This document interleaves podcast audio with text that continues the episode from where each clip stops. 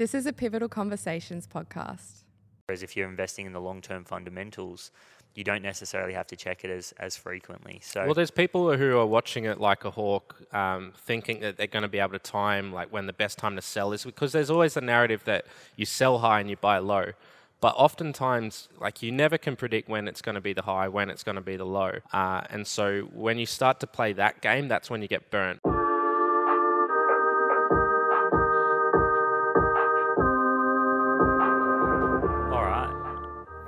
Ladies and gents, we are here officially for the very first episode of the Investors Podcast.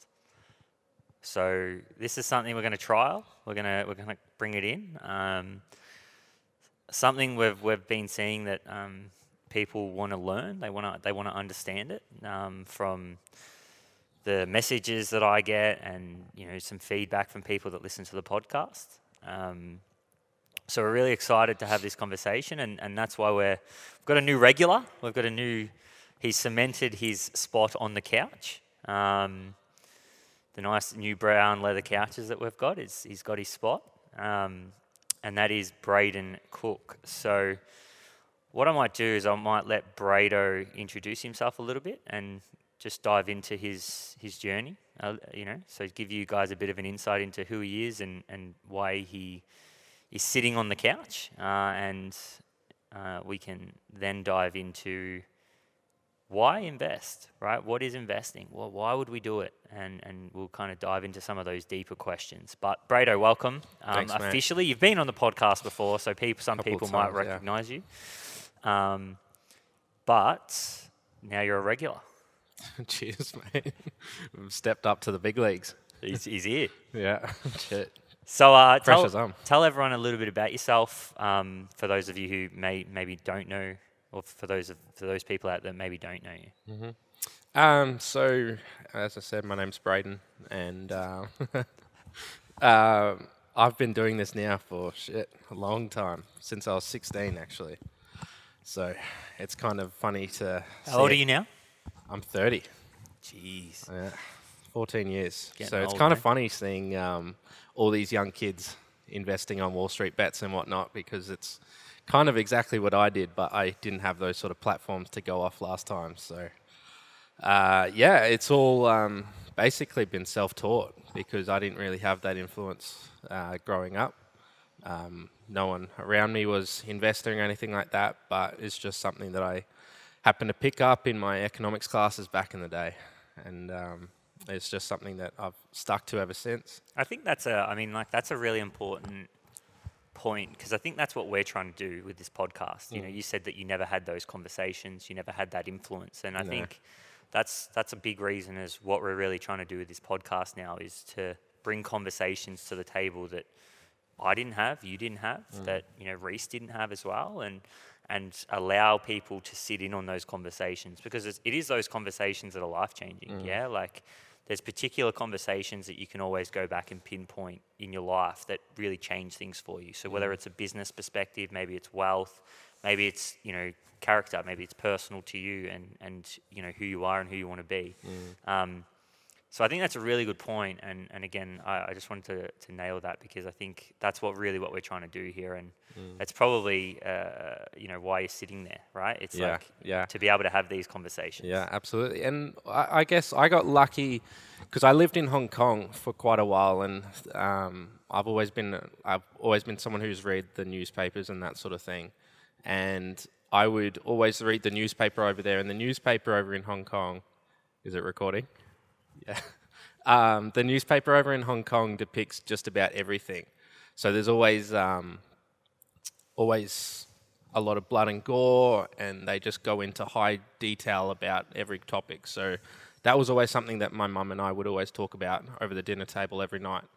Uh, and Hong Kong being the financial hub of China, uh, there was always uh, economics and that sort of thing, or money related uh, topics. So I guess I did have uh, something in regards to investments uh, as a conversation growing up, but then that's what really spurred on um, this interest. And I, I honestly got so lucky finding the thing that I'm passionate about at a very young age. I understand that that's not something that most people find until a lot later in life, if not ever. So, yeah, very lucky. What? So, uh, so I mean, and that's I think that's that's the difference, right? This is a passion for you. It's not mm. something where you're just sitting there looking. I mean, like building wealth is something that it's it's conscious and we're choosing to do so. But I think for you, it's a little bit more than that. You know, I think mm. like from knowing you and obviously having conversations, I think it is your passion. You know, you mm.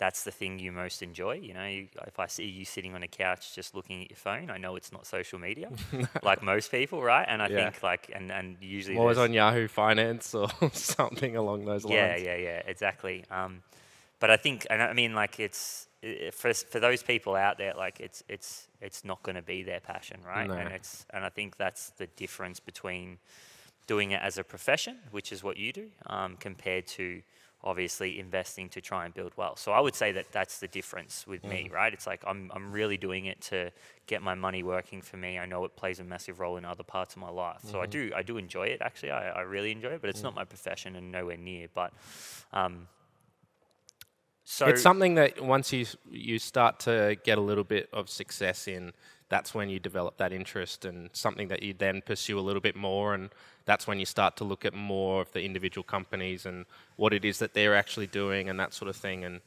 that's how you stimulate that growth in learning about it all. But from the start, like you just need to get started, and I guess that's what we're here to talk about. yeah. So I mean, okay. So first of all, what is investing? Right. So so you know, I know that there's different types of investments, and maybe you can rattle off the different types that there are out there. Um, but what what is investing? Investing is basically uh, putting your money to use into some sort of vehicle that uh, will grow your wealth uh, outside of cash. Um, and yeah, as you said, there's all different types that you can invest into. There's stocks, there's ETFs, uh, there's cryptocurrency, there's property, um, there's property trusts, there's superannuation, uh, there's bonds as well. So those are the, the main types. Um, and you, I guess it, it comes down to your risk profile and, and what suits you better and how passive you want to be uh, or how active you want to be as well. Uh, but you need to then just determine which one suits you and what you're comfortable with. But you, you, it kills me when people have money sitting in cash because it's just it's currently not doing anything, obviously. Yeah. So so like, what's the difference then between say a property investment and something like a stock or a cryptocurrency? the difference is one's tangible and the other's intangible. But the thing that uh, most people don't actually understand when it comes to investing in stocks is you actually are a part owner in that company. But people don't look at it like that. They they sort of look at it like they're they're paper trading. Um, rather than actually owning a piece of a business. So a lot of people will do a lot of research when it comes to investing in a property because it's this big thing that you can obviously like you can touch and uh, whatnot, and they'll do all their research into the suburb. They'll do their research into getting the finance required and all those sort of things. But when it comes to buying a company, they don't do the same thing. But if you were to go out and buy, say, a cafe, you're going to do your due diligence, aren't you? You know, but people don't do the same thing when, when it comes to stocks. Um, so when you're just starting out, it probably is better to just buy into an ETF, an exchange traded fund. That way you get a basket of um, all of the great companies that are actually generating quite a lot of money. Uh, and then that's a good way of getting diversified as well and getting exposure into the markets. It's low risk. You know, when you don't have the skill set and the knowledge there, it's it's obviously you can rely on someone else's. skill Exactly. set People knowledge. will people often look to the ones that have been winning uh, quite well. So here in Australia, it's like an afterpay. Um, and yes, it makes sense to invest in those sort of companies, but you have to understand that there's a lot more volatility. And if you're not going to invest that uh, for the long term, often you get caught up in seeing all the red days, uh, and uh, I guess you're not really listening to the actual narrative of what this company is doing for um, the future and how we look to transact uh, and and that sort of thing. So that's where people get caught out, and this is why people lose money investing in the share market. Yeah. So I think like another thing that I, I would I would add to that is like liquidity, right? So it's like often when you're buying a house, I think the reason why most people have cash sitting there is like you've got the Australian dream, or even it happens in America too, where it's like you've got to save up all- all of this cash to invest into a property, uh, and that's why most people just sit in cash the whole time. But the difference between say investing in a property and investing in a stock or a cryptocurrency is liquidity, right? Mm-hmm. So it's like, you know, it's much harder to sell, buy and sell houses. Yeah, it'll take months, if not years. Whereas stocks, you can you can probably you know have that transition within a seven day period. Yeah, well, there's only a two day settlement period. So if you sell today, you'll get your money in two days. Yeah. It's that simple.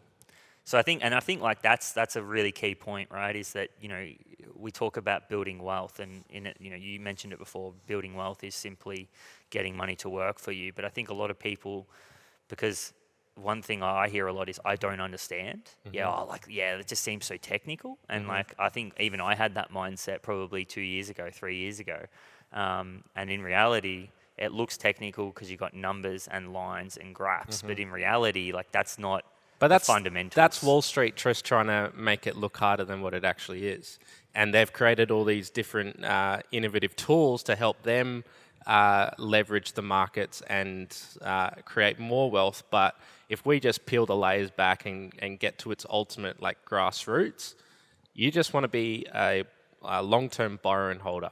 So look at a company that uh, you really like, a company that you you understand, and if you put your money into that company over the long run, you'll make money. It's that simple. Over the course of say 20 years, you're pretty much guaranteed to make money if you invest in a, a really good business. Um, whereas, yeah, Wall Street and these sort of uh, professional investors, they make it really difficult, and the media as well. Uh, they love to highlight days where the markets are down, and they create this fear. Um, and this is what causes people to sell out of investments uh, when they shouldn't, or they've uh, they've over leveraged themselves and they've put them into a position where they need that money straight away. Uh, so it should always uh, you should always make sure that you've got enough money there to cover your everyday expenses, have an emergency fund, those sort of things, uh, so that you don't have to draw down on that money in case there is a, a big drop. But you just have to realize that over the course of time, that will eventually recover. Um, market uh, drops and bear markets, these sort of things, they're completely normal. Uh, they get a lot of the leverage out of the markets as well, so they, they create a safer environment. Uh, and there's also a lot of innovation that comes from those times as well. So I want to go back to something you said, and you talked about invest uh, investing in a good business. So what are some of the things you know if somebody's out there right now and they want to go and yeah, start investing? What are some of the things that they should look for, and what are and, and how do they find those things as well? So I would start off with the companies that you use the most. So an example that I had is um, back in say like 2009, we all were uh, starting to carry around iPhones and these sort of things, um, and then the, like people had say maybe a Mac uh, computer, and then uh, the App Store and these sort of things uh, started coming out. The more and more that these things became prevalent in our lives, that should be something that you uh, should consider investing into. Same applies with like a Woolworths or I wouldn't recommend investing in one of the banks, but these sort of companies that you're familiar with that generate quite a lot of money um, because they're often a lot safer, they're more, they're proven.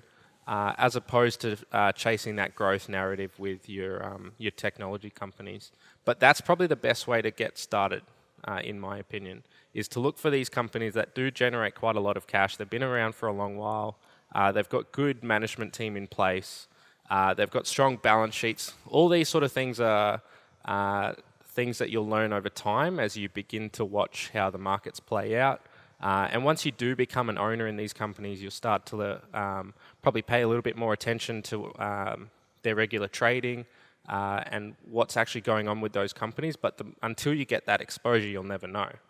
Yeah, definitely. I think like one of the things, I mean, and, and I definitely probably don't go to the depths that you do, but I think one of the things that, uh, or the, those three things that you mentioned is like leadership, product, uh, and balance sheet, right? So, you know, who's the leader of the company? You know, can you trust them? Are they well known? Have, do they have a proven record? Being able to read the balance sheet, are they cash flow positive? If they're not, you know, do they manage their cash well? uh, and then obviously the product. And, and that goes back to what you said. Is it usable? You know, like, do I use it? Is it something that I see will become prevalent in the future? Uh, is it futuristic in a sense? Like, is it going, is it on the downward spiral or is it, is it? Hey guys, sorry for the interruption. It's Kyle. I just wanted to jump on here and remind you guys that every single month the podcast is going to be running a competition on behalf of Elite Vitality Business School, where we are offering you a spot into our newest course, the Diploma of Fitness Business. Now, all you have to do is take a photo of the episode that you're listening to, give myself a tag, give Rhys Livingstone a tag, and give Pivotal Conversations a tag, and tell us exactly what you're loving about the episode that you're listening to or your biggest learning and that'll go into our inbox and then every single month we're going to be drawing a winner and giving away a spot into the next intake of the course. Back to the podcast. Thanks for tuning in. You know something new that's coming in that's we're seeing that usability. So and, and that's a really easy way because and, and that's why i really i really fell in love with it at, at one point because it went from this thing where i had to know numbers and i had to be able to read a graph and all this to now this is just business fundamentals. That's yeah? it, exactly. If you focus on the fundamentals, you'll learn all that other stuff as you progress. And it's great from a business perspective. Like if you own a business, I think it's one of the best hobbies that you can pick up because it teaches you a lot of how you, a, a professional business should run, and you mm. can learn from these mistakes that other people have made. Because these are tried and proven businesses that generate a lot of money in comparison to our own businesses, you know. So we can take a lot of those lessons that um, and mistakes that they've made and apply that to your own business as well. And so oftentimes I'll look at a business and I'll go back into their history as well and I'll try to find out a little bit more about them. Um, because then you can sort of follow that journey and then it gives you more of a picture into uh, why they are where they are today. So where so for so where do we find these things right so so like it's it's like yeah all of that sounds great but i think one of the things that people I know a lot of the questions I get, and, and I'll be honest, I'm not an expert, mm-hmm. but it's like, okay, so where do we start? You know, like where do we find this stuff? You know, we're talking about leadership, we're talking about balance sheets, we're talking about understanding the product. Like, where do people go to find these things? And, and is there anything that you recommend for people to get started? Yeah, so there's there's a whole bunch of different resources um, that you can go to. Firstly, you could always go to the company website. There's always an investor section and there's a whole bunch of information that you can find in there. I mean, going through annual statements and all that sort of thing, a lot of the time it'll be way too overwhelming. Uh, but that is the first place that you can go. Otherwise, um, any sort of news um, article, uh, basically, you can go to um, the Australian Australian Financial Review. You could go to one of the big uh, news publishers like a Sydney Morning Herald or The Age or whatever. Um, but then you've got other ones like um, You've got Yahoo Finance as well, great place to sort of find very basic information. There's the Motley Fool, um, and yeah, there's a whole bunch of them. But this is the place that you need to start. You start need to start looking at different um, articles and, and getting a sense of what um, the the business section is doing and and what uh, is actually playing out in the economy and that sort of thing. That's probably the best way. But if you want, as I said earlier, if like if all of that is just too much or something that doesn't interest you, you need to start off with an ETF. Yeah, 100%. I think one of the things for me was like Yahoo Finance, 100%, just building out a watch list there. And then what happens is you can actually it actually puts all the articles relevant to that watch list mm. uh, in a feed that you can then just scroll through, have a click, and, and read all these different articles. I know for me that yeah. was massive. It was like instead of having to source it, it's sourced for me, and then I just you know I'm allocating time in my diary every morning, just half an hour to mm. read you know maybe two or three articles mm-hmm. and and get an understanding. And then it's the compound effect. The more you do that, the more knowledge and kind of you're picking up patterns, and mm. you're starting to see well, that's been mentioned a few times. This one's been mentioned a few times in either a positive or a negative light, and mm. you can start to get a gauge of what a good company is and some of these decisions that they make, but also you know potentially what you can invest in. Yeah, well, that's it. That's actually a really good point. If you do build a watch list on, say, a Yahoo Finance or something, and actually pay attention to those businesses every single day, uh, even if it's just like you look at one article or something uh, about that company, you start to uh, compound that knowledge.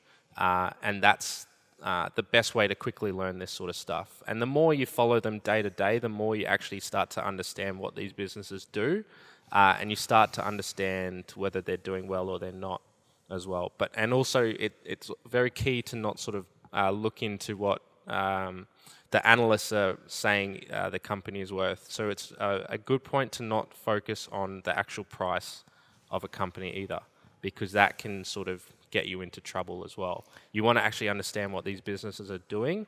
Price comes later. It, it's such a good point because I remember when I first started, and I can probably say anyone who's invested a dollar of their money, even if it's a dollar, once you're invested and you've got skin in the game. Oh, you need skin in the game. That's that's where it changes for you. The sooner you've got skin in the game, the more you actually start to appreciate what this thing is. But also, you know, as soon as you got skin in the game, that's where that fucking dopamine comes over you, and you just, you know, you get like I, I know there was a point for me where I was checking my stocks.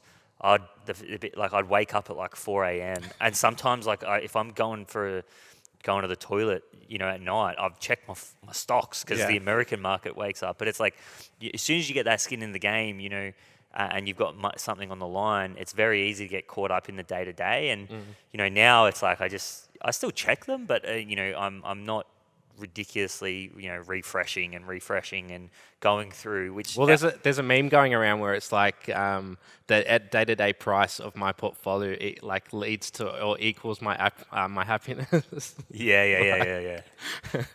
um, but it's it's it is one of those things, and I think you, you're going to go through it because I think that's everybody has it. Like I still go through phases where I'm very, very kind of eyes on, and then some fa- times I'm just like not, I'm not looking at it whatsoever. Because, and but a lot of it comes down to those fundamentals. Yeah, like I think if if you're invested in long term companies and and some really great companies out there, i- i- you know, you don't necessarily need to check them. Like you, you already know uh, a lot of uh, their functionalities and their fundamentals are going to be there. And I think it's an even bigger reason where people look at investing and the way you look at it. If you're going to look at it as something that's going to try to make you money really quickly, you're going to have to check it, you know, more frequently. Whereas if you're investing in the long-term fundamentals, you don't necessarily have to check it as, as frequently. So Well, there's people who are watching it like a hawk, um, thinking that they're going to be able to time like when the best time to sell is, because there's always the narrative that you sell high and you buy low. But oftentimes, like you never can predict when it's going to be the high, when it's going to be the low. Uh, and so when you start to play that game, that's when you get burnt. Because there's always things that you don't actually understand or realize is happening in the market that can cause the price to go up and down on any given day. And so this is why I, I always tr- uh, try to promote uh, this whole uh, buy and hold uh, and hold for the long term, hold for at least three years, you know, because then you're also not paying taxes if you do happen to make a gain. Uh, and then you're not also having to force yourself to sell out uh, during a time when it is low, um, because that's when you obviously um, make the mistakes. Yeah, exactly. But I also then think it's crucial to go through those periods too. If you can get through a period where the market is down and come out unscathed, knowing that you've done the right things, you've been buying during that time as well, that's when you know you're starting to develop uh, an investor's mindset and a winning mindset as well. Yeah, I mean it's it's definitely crucial. Like I I think the, I mean I can I can look back and I can go Webjet going down eighty percent, although not my fault. Like COVID didn't even No. really speculate there, Yeah. but losing that money made me really go, hang on, like that's the first time I lost a lot of money. I think it went down seventy five percent. Yeah, and so that I hurts. lost, and I'm like, Phew, Yeah. like that could happen at any time. Yeah. And the more I speculate, the greater the chance there. And I, you know what? I still did it. Like I still speculated since. And I can tell you, like the only times I've lost a lot of money is when I've had a mate message me about an oil stock that's at 40 cents and going, hey, this is a rip. I get into it. Yeah.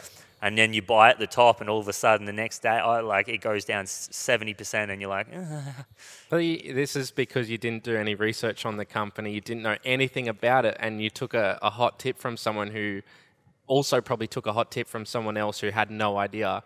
And so you're buying into a not so great company, clearly, uh, and this is how you get burnt. I think my, my first, uh, my second ever business that I bought into was Santos, which is the oil company here in Australia. I think I lost 40% on that as my first ever trade, uh, basically in the market. And shit, that was a learning experience. yeah. Oh, man. 100%. And I sold out. And that's the only time you actually lose money is when you sell. Yeah, yeah, know? Uh, and that's like, I mean, I'm the same, right? Like I've, sold out a Webjet. Sold out a Webjet. I was 75% like, down. fuck this, I'm out. Yeah. See ya. Like I'd rather take my losses. Um, But that that's a skill within itself as well. If you could recognize that you made it a mistake and you, you realize that there's a, probably a better place for you to put your money, that's also uh, a, a good decision to make too. my mindset more is just, I fucking hate this thing. I don't want to have to look at it on a regular basis. Get out of my portfolio. Yeah. Uh, and that's that's just that's not it. Like you know, that's probably not a great But investing hack as well, right? no, but it's yeah. like I don't give a fuck. I'm I'm not looking at you. You've just you're red, and I don't like you. And I've I've got companies on my in my portfolio that are red currently, but I'm invested in them for the long run. Yeah. You know, and so I don't I actually don't care that they're down because I'm not planning on selling them anytime soon. I know that in the future these companies are going to be great and they're going to be uh, producing a lot of money and they're going to be doing something good for society. And so and the, oftentimes when they're in the red is a perfect time to buy because you're getting them at a, a discounted price hundred percent.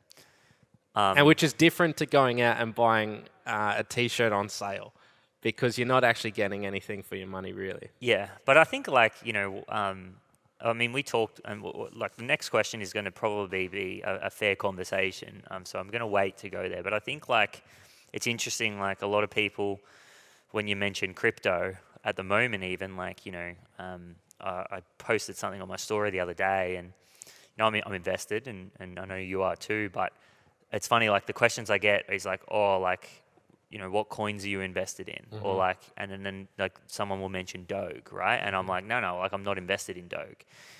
Um, and it's interesting, right? Because it's like that's the the mentality that you can carry when you speculate like that, and mm. it's it's crazy, right? Like there was a part of me the other day that said, oh, like you know, should I flirt with it, right? And then it's like like I quickly slapped myself in the in the face, and it's like because if I did, guess what? I would have invested at ninety cents.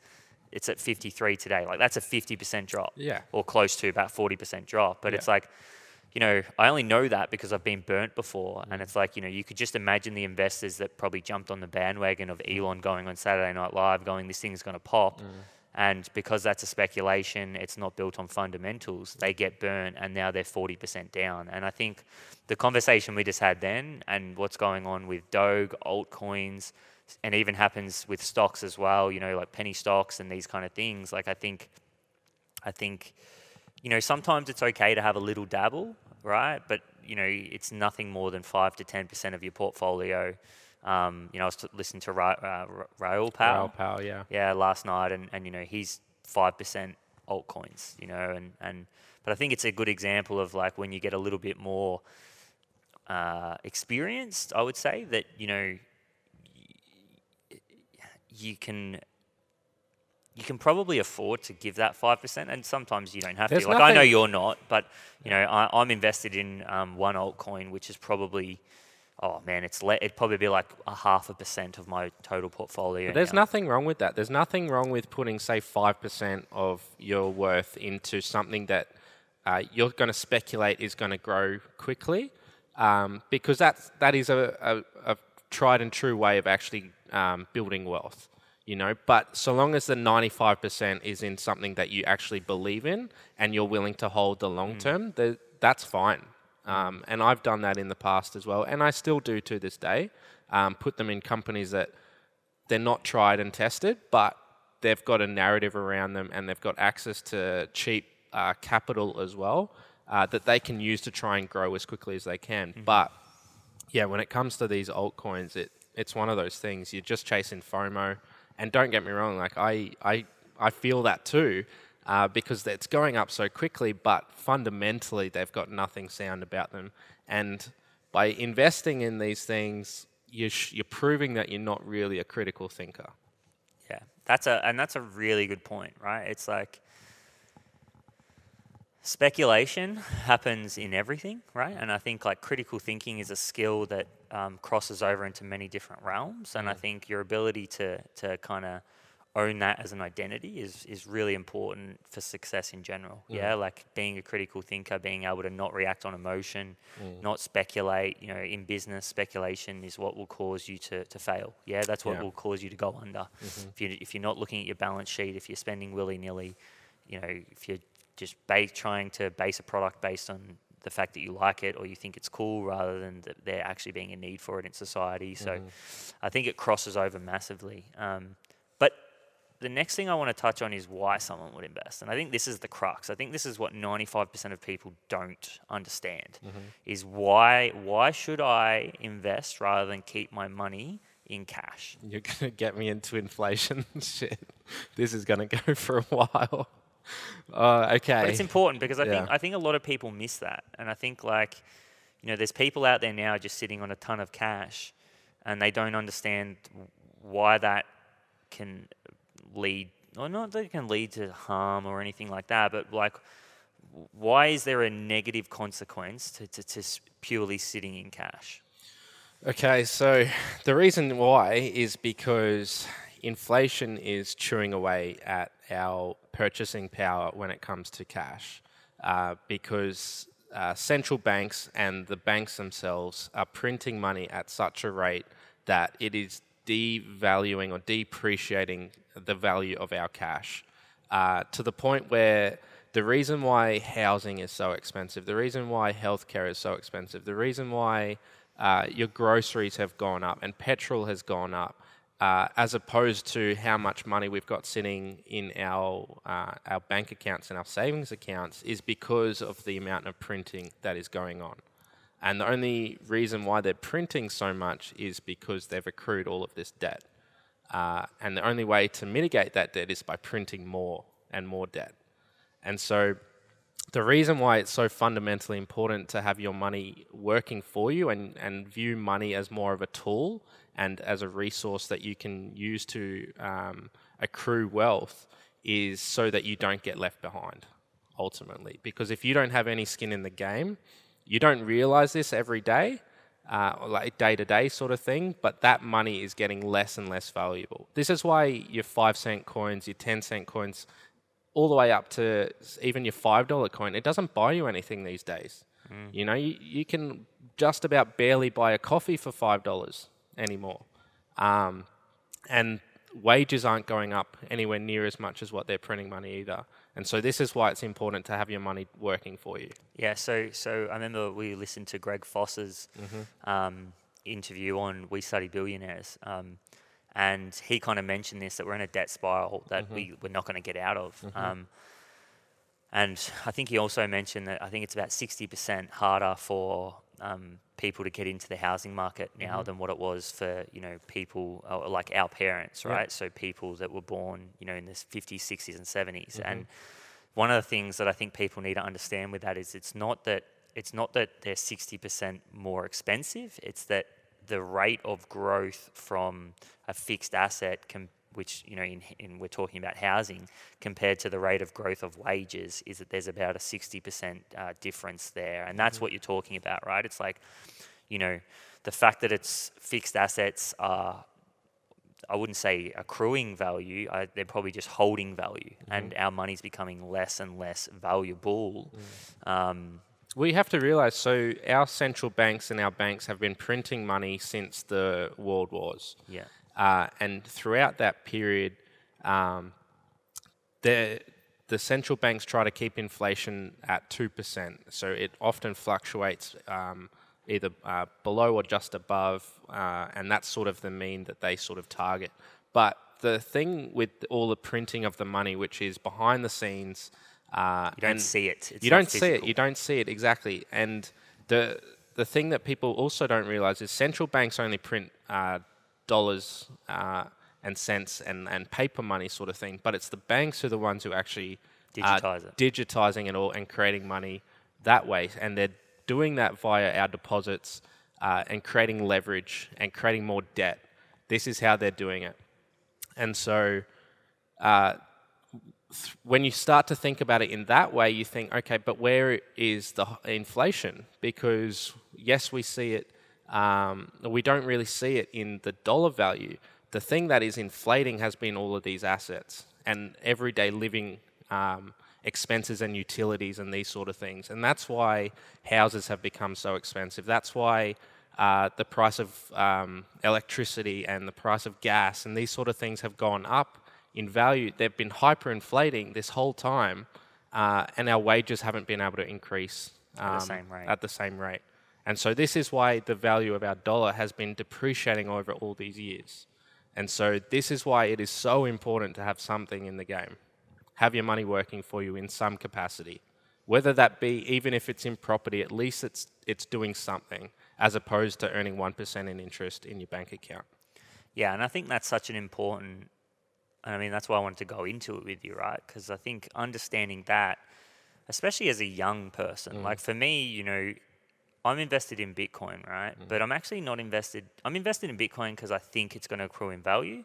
But more so now, I'm actually invested because I disagree with the ethics of it. Yeah, mm-hmm. like more so than anything, it's like okay, well, the only way that this is going to change is if we can get the majority to get into something like Bitcoin, which has all the fundamentals of something that can't be diluted in a sense, right? And it's like, you know, I'm a 27 year old uh, who is in a pretty good financial position. But I also know that there's 27 year olds, 22 year olds, and there's probably two year olds at the moment that may not be in the same position as I am right now that are going to suffer a- good amount because of that. And the reality is is that the reason again like you said it before they try to control inflation. But really what they're doing is by printing more money, they're just trying to hide it. Yeah. Yeah, because it doesn't show up on the graph. No. Yeah, and it's and it's This is why CPI is such a it's such a waste of an indicator because it doesn't actually apply these sort of things. It doesn't um, it doesn't take into account how much they're printing either. Yeah. And, and and again, so it's like, you know, we've got to look at this from an ethics standpoint, from a moral standpoint, right? And just go, okay, why are we only ever looking at what's best right now? Why do, and why do we keep making the same mistakes? Like, mm. why do we keep going through the same things? Like, I haven't seen them, but I do my research and I look at history. It's like this stuff keeps happening It does. over and over and over again. Mm-hmm. And we've got to ask ourselves why. Like, why aren't we? Why aren't we improving the situation, and why are we letting it repeat? And the reality is, is there's trust in a system, right? And and again, I'm not just saying Bitcoin, but I'm I'm talking about everything, right? Like, the reality is, is that why is it so hard for young people to get into the market right now, the housing market? When everything is against you. Yeah, when everything is against you. And I think for me that's that's the bigger issue here and I think it's important and that's why I like I really like the idea of having someone like yourself on the podcast because I think these are conversations that are really pivotal and I think it, it, it will help people get an understanding of why they should invest where, no matter what they are investing in they should be looking to it's invest. a way for you to control your own outcome, your own narrative, you know. And this is why Bitcoin is so important. Is it takes away um, all of that manipulation that's going on with governments and, and banks and all that sort of thing, and it's it provides you the chance to actually take responsibility of your own uh, your own wealth, your own uh, financial freedom and independence, and all these sorts of things. I think the biggest thing for me is like I'm working my fucking ass off, right? I'm working my ass off, 14 hours a day, right? Some days Yeah. and and weekends. You know, I'm from January 2nd this year. I worked every single day, every single day until the end of March. Mm-hmm. No, that's weekends. That's everything, and the reality is is no matter what yes i'm still making progress yes i'm still making more money yes my business is growing but the reality is is that that is being diluted. Mm-hmm. There's and it's a respect thing. Yeah like it's i'm a big believer in respect. I will respect someone else. I will i will be a good person mm-hmm. right?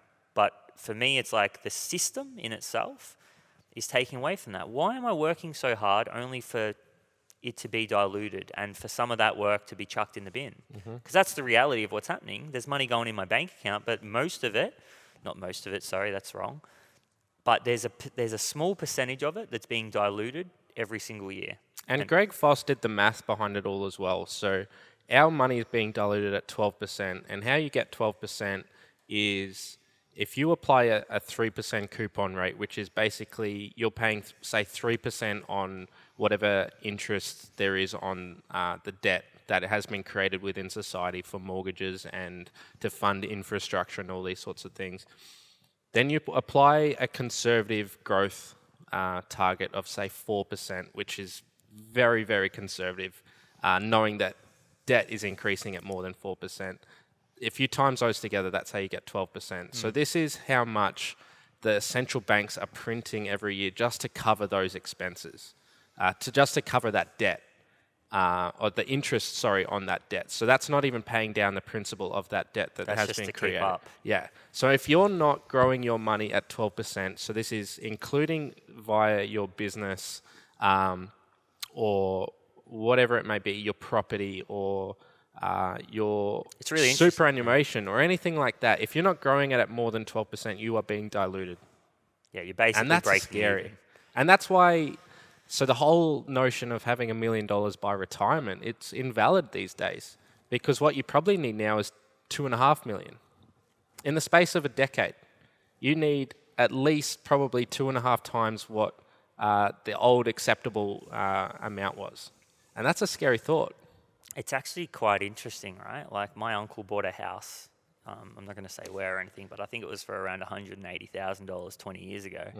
It's probably worth three million, four million at the That's moment. That's hyperinflation. And it's like, like you know, you actually think to yourself, how does something actually become more valuable? Well, yeah, it's like, well, it, it has to become more desirable and it has to become more scarce, mm-hmm. right? So that's what that's how we create value. Mm-hmm. And if you actually you have to actually connect the dots, right? So so why would something become desirable? Well, it's because something else has to be, you know, uh, indesirable, mm-hmm. or yeah, it's not desirable. And it's like, okay, well, why is a house so desirable, right? And it's because you know when we lived, we grew up and and you know in a in an a- a- an age where technology wasn't what it is right now. You know, like the 70s, there just wasn't technology. So it's like the only option they really had back then was a house. That's how you built you built wealth. You you started to um, you know um, accrue value, right? So and and it's the same principle, right? It's the exact same principle. It's like well because they they started printing money, subconsciously something becomes desirable because that's the way that I can earn money, and built into us as humans is hey like you know you should mate with me. Yeah, like I want you to mate with me. Like that's a big part. We, if we want to propagate the species, then we have to be desirable to a particular subset of humanity. Yep. Uh, and a particular subset of that is, is wealth. Yeah, like I want to know that if I'm marrying someone, I'm going to feel safe for the rest of my life. And, and that kind of factors into the whole psychology of value, especially as it relates to property, except right now we're in a digital era, right? And I think that that's where things are starting to change. Um, and there's just an unconscious belief in a system that is always robbing the next generation, you know? Um, and that's what, I mean, Scott Galloway talks about that a lot. And he's someone that we both listen But to. the, so the difference between the two assets. So if you compare real estate with, um, say, Bitcoin right now. So the same thing. We're going through the exact same thing right now, except Bitcoin is something that's more accessible. Uh, as opposed to property, because property, um, the median price here in Melbourne is probably a million dollars for a house, uh, and that's only going to continue to go up. The same thing, exactly the same thing is happening with Bitcoin in that uh, things are scarce and people, the demand is high for these things. Um, and so the same thing applies with property because there's obviously so many property within a certain suburb that you want to live. And so, uh, and the continued demand for those things has caused the price of those assets to go up, and people will put themselves into debt um, in order to get into these things, which then causes the price of these assets to increase even further. But now we're looking at the same thing happening with Bitcoin in that there's a scarce supply um, that is hyperinflating at the same rate because there is the same amount of demand, but because you can buy fractional components of it, it makes it more accessible. Whereas property, you can't actually do that. You have to go all in on this one thing. Whereas you can own 0.0001 uh, Bitcoin, sort of thing. And so this is why Bitcoin is more accessible, um, and it will just have more um, more use cases in the future. It's interesting though, right? Because I mean, that's hundred percent correct. And but the way I look at it is also is, oh, you know, look how accessible property would have been in the 50s. Yeah. Yeah, because Yeah. it's like you you know you were paying probably. But 15 to- wages were growing at a similar, if not more, than what they they are now. Obviously. Yeah, but so the deposits back then were nothing. Yeah. But you would pay a lot more interest, which actually, by its nature, makes it more accessible. Mm-hmm. And if you look at someone who bought a house in the in the fifties, and and you look at right now, they would they would have had that paid off, yeah. right? They also it also would have probably 10xed, yeah, in, in in its in the in its um in its value. And I think if you can cross that over now, and again, let's just keep it in principles. Like let's me and you believe in Bitcoin, right? But for a non-believer out there, you can you just got to be able to read between the lines and and you know you look at what Bitcoin's at right now. It's it's almost a representation of of what would have happened after those first world wars. Yeah, you've got an asset that is accessible. It's it's it's it's becoming common, right? And and and trusted within a particular system, and uh, because it's accessible and because of the nature of what we know happens with the printing of the money, you know that it's going to hold its value, which means it's going to obviously go up in value. And I think that's in a really basic form why investing in some type of uh, like I know people that you know the reality is if you got into property probably before we went into the pandemic you've done pretty well and you can leverage off that and, and obviously buy more property and you're going to build wealth. Like we're not go- we're not saying that you can't do that but we're saying more for people that aren't in that position. There's a really big opportunity out there right now to invest your money um, and you know, whichever asset that's in, you know, we we we are we're Bitcoin guys. We're we're definitely invested in Bitcoin and and um, a- as an asset. But you know, I'm still looking to get a property. Um, I'm still invested in stocks. You know, so I still think. Uh, my my portfolio weight has changed dramatically, but I'm I'm still you know invested in some stocks because I, I actually love the companies. But yeah, I think it's just important that we understand why we should invest. Um, not only because I think that's the thing that people miss. As I said earlier, Yeah. it's like people think that investing is graphs. It's hard. It's um, you know, it's just about uh, putting your money in and, and being up on on day trading. I think that's the general Yeah, consensus yeah. of it. And I think when you understand why, and I, that what the conversation we just had then, you're probably more inclined to put the effort in that we talked about at the start, where it's reading the articles, investing in long term companies, investing in fundamentals, Mm. but understanding those fundamentals because if you don't, you get left behind. Well, also when it comes to day trading, you have to realize that you're a, a very, very small fish in a very, very big pond, and so it's all stacked up against you. You're playing, you're playing a game against guys who have billions, if not trillions, of dollars, uh, and they've got way more experience than you too. And so they're the ones who are playing the, the short term volatility. And so if you're trying to play the same game, you, there is so much information that you don't actually understand or know, uh, as opposed to what these guys know. Uh, and so this is why when it comes to day trading, it oftentimes people get burnt, or even if you're just playing the short term game where you're just trying to invest for in a company for say a year, you don't know whether it's going to go up or down really. Um, but if you play it out, knowing that there's a good executive team in place, there's people actually working for these companies who are putting in that blood, sweat, and tears that you are as well for your job. Um, over time, that's what creates value. in hindsight, like you know, like for, for people that are listening though, right? It's like if you're just getting into investing, you're not day- you're not day trading. You know, like it's I mean, there is though. This is this whole notion around what's going on with the Wall Street bets and everyone investing their stimulus money. You know, so these are people who are brand new to the markets who have been day trading. Like the whole notion of Robinhood, people are doing options trading and and actual day trading every single day, which, God, it's bloody risky. Yeah. And they're ultimately like, yes, you're having some short-term success, but you're going to get that's burned. a job though. stage. Surely it's a job. yeah, like job there's a the lot world. more in time investment into that than what they're Oh, not necessarily. I mean, the research side of it takes up time, but I mean, the the stress that comes with with kind of having to watch this thing regularly, and like if you've got a job. Yeah. or you've got a, you know, you've got um, a business or, or something of that nature. I, I mean, again, I, I- I'm Think about how much stress money causes you in your day to day life. Imagine you've got that money on the line in front of you and you're looking at these uh, red and uh, green candles. It is stressful. And this is coming from someone who's been doing it for years. I do not do it anymore because the amount of stress and anxiety it gives me, honestly, it just, it'll cause you to have a heart attack. So, I think, I mean, this is our first investors podcast, and I mean, I think it's it's really important for us to be able to do this because I think the conversations that we have uh, will, will will make an impact on someone's life at Yeah. some level, uh, Yeah. and and probably give them a chance. You know, I think that's what this is about: giving someone the opportunity to to listen into a conversation that might allow them to just take that first step. Yeah. Um, so, all in all, um, obviously, Brado is going to be a regular on the podcast, uh, which we're really excited about. So, you know, we're not going to announce anything yet because we're not sure. But I think the biggest thing out of this is we want your feedback. Um, we really, you know, reach out to us on Instagram, reach out to the page on Instagram, um, you know, leave comments on the YouTube channel.